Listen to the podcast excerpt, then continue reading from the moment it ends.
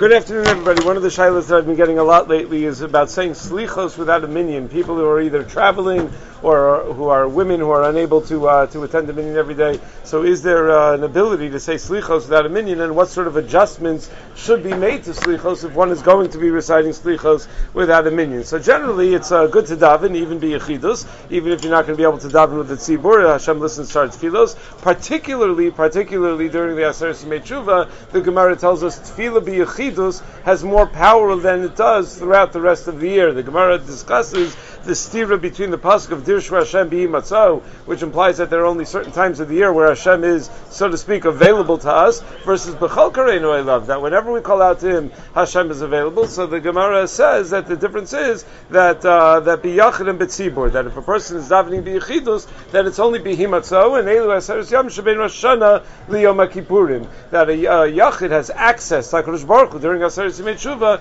whereas uh, throughout the year, Tzibur has access to HaKadosh Baruch Hu whatever that means, whatever level of access we're talking about. Now, the origin of saying slichos during the uh, days prior to Rosh Hashanah and during Aseret Simei does not really seem to come from the Gemara. Uh, we don't find that the Gemara mentions the idea of some sort of organized slichos in the Yom Noraim, although it does relate to the concept of slichos on fast days. The earliest uh, record of such a minhag is from the Gaonim. So in the Chuvas of Gaonim, they say that in the yeshivas of Surim, Pumbedisa, they would say slichos during the Aseret Simei It's interesting, I think Min Chabad is that they say slichos only before Rosh Hashanah, and then after Rosh Hashanah they stop saying slichos, I think. I think uh, they, uh, they say from the Tzemach Tzedek like that, that uh, Ad kan uh, la'amira, mikan ve'elech la'asiya. I think that's the way they, that uh, you talk the, talk the talk beforehand, once Rosh Hashanah comes, then you got to walk the walk. But uh, but it sounds from the Shuvas Hagonim that it was a minhag to do during uh, during Yom Noraim. And Rav Hai Gaon says that some people already start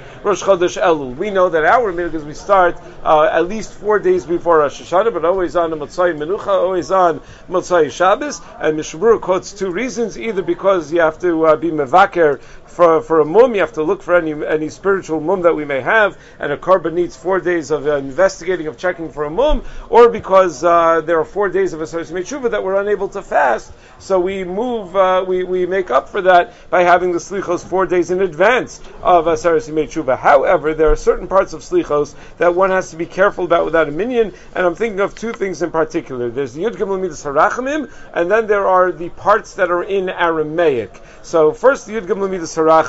So uh, the Gemara tells us uh, that uh, that Hakadosh Baruch Hu taught Moshe Rabbeinu the Yud Gimel Midas and he was nisativ kishliach tzibur. He wrapped himself up like a shliach tzibur when he taught Moshe Rabbeinu uh, this special uh, uh, formula that our tefillos will not be chazarekam, where we're not going to be turned away empty-handed. So in the Siddur of Rav Gon, which is the earliest known Siddur, he quotes Rav Nassan Gaon, who says that you only say the Yud Gimel Midas With a tzibur because Hakadosh Baruch in this atev kishliach tzibur. The whole idea of the midas harachmim is that when Klal Yisrael comes together as a tzibur, as a unit, and uses this formula, Hashem will not turn us away empty-handed, and therefore Shulchan Aruch says that one should not recite the Yidgim midas harachmim without a minyan. However, the Shulchan Aruch says when you are alone and you want to say the Yidgim midas harachmim, you could do it b'toras Talmud Torah, not b'toras uh, Yidgim midas harachmim. And how do you uh, I, uh, how do you demonstrate that you're doing it as a form of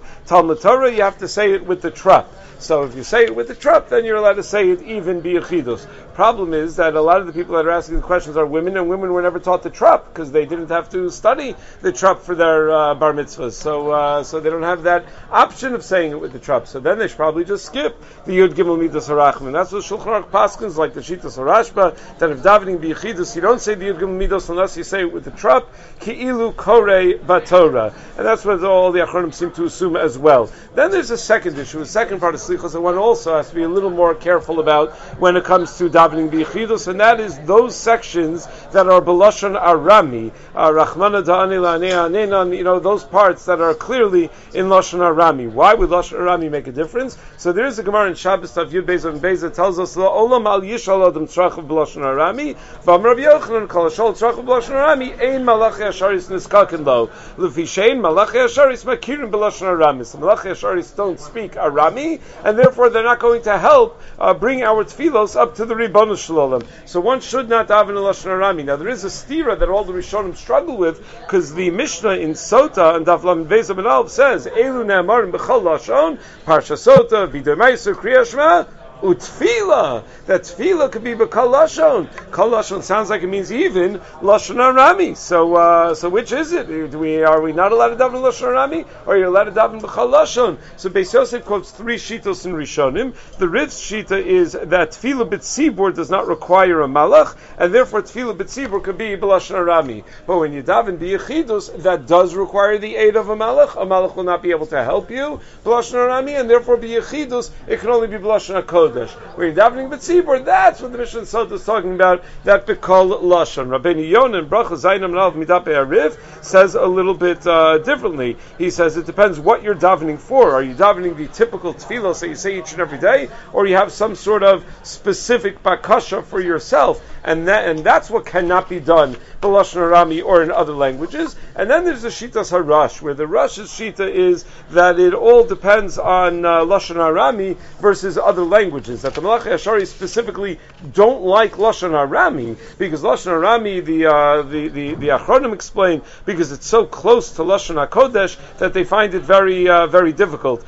Uh, the uh, the Tosos and Shabbos ready raises the question: What do you mean in Malachi Ashari makirim b'lashon Aramis? Afilu machshavos leiva adam yodim makirim. They understand even they malachim know what's in our minds. They know what's in our hearts, and they know they know what we're thinking. They could read our minds. So how does it mean they don't understand lashon Arami? In order for us to speak in lashon we have to think it first. The Balei Tos couldn't uh, conceive of a possibility that a person is uh, saying words in tefillah without anything going through his mind, right? So if they're reading your mind, so obviously they know what's already in your mind. They they're, going to understand lashon Arami. So it's not that they don't understand lashon Arami. It's that they don't like. It's meguna be'inei hamalachim says the Beis Yosef in Orach Chaim Sim Aleph. They find it meguna because of its uh, closeness to lashon Hakodesh that it's a corruption of the uh, of lashon Hakodesh. Now, uh, so so uh, be that as it may, it would seem certainly according to the Rosh and according to the Rif as well, if one is davening biyachidus, one should not daven uh, b'lashon Arami. When you're davening b'tzibur, you could daven b'lashon Arami. So it's therefore